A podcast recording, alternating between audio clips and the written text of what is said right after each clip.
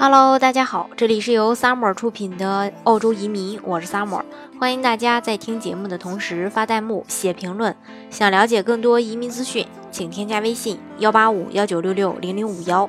或关注微信公众号“老移民 Summer”，关注国内外最专业的移民交流平台，一起交流移民路上遇到的各种疑难问题，让移民无后顾之忧。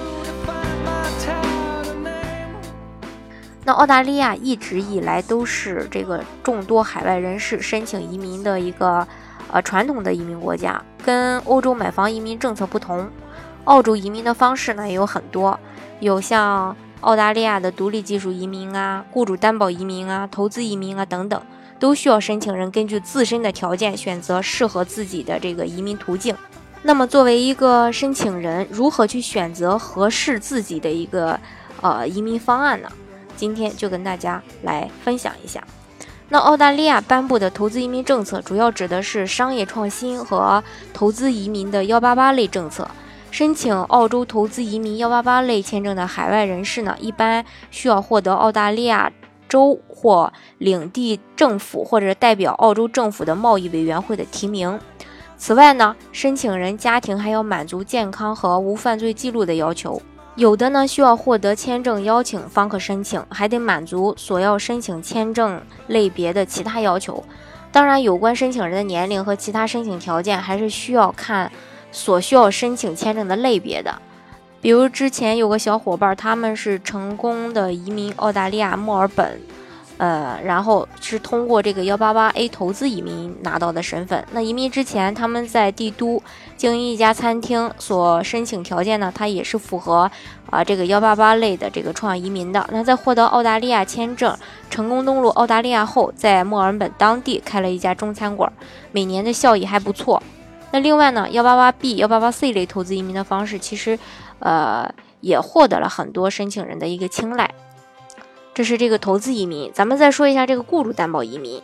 呃，雇主担保移民呢，呃，其实也是呃我一直也在给大家推荐的一个性价比比较高的这个移民途径，主要分为澳洲幺八八 B 雇主担保移民和澳洲幺八八七雇主担保移民。因为它的高性价比，也一直成为很多海外人士选择的一个移民途径之一。那现在住在这个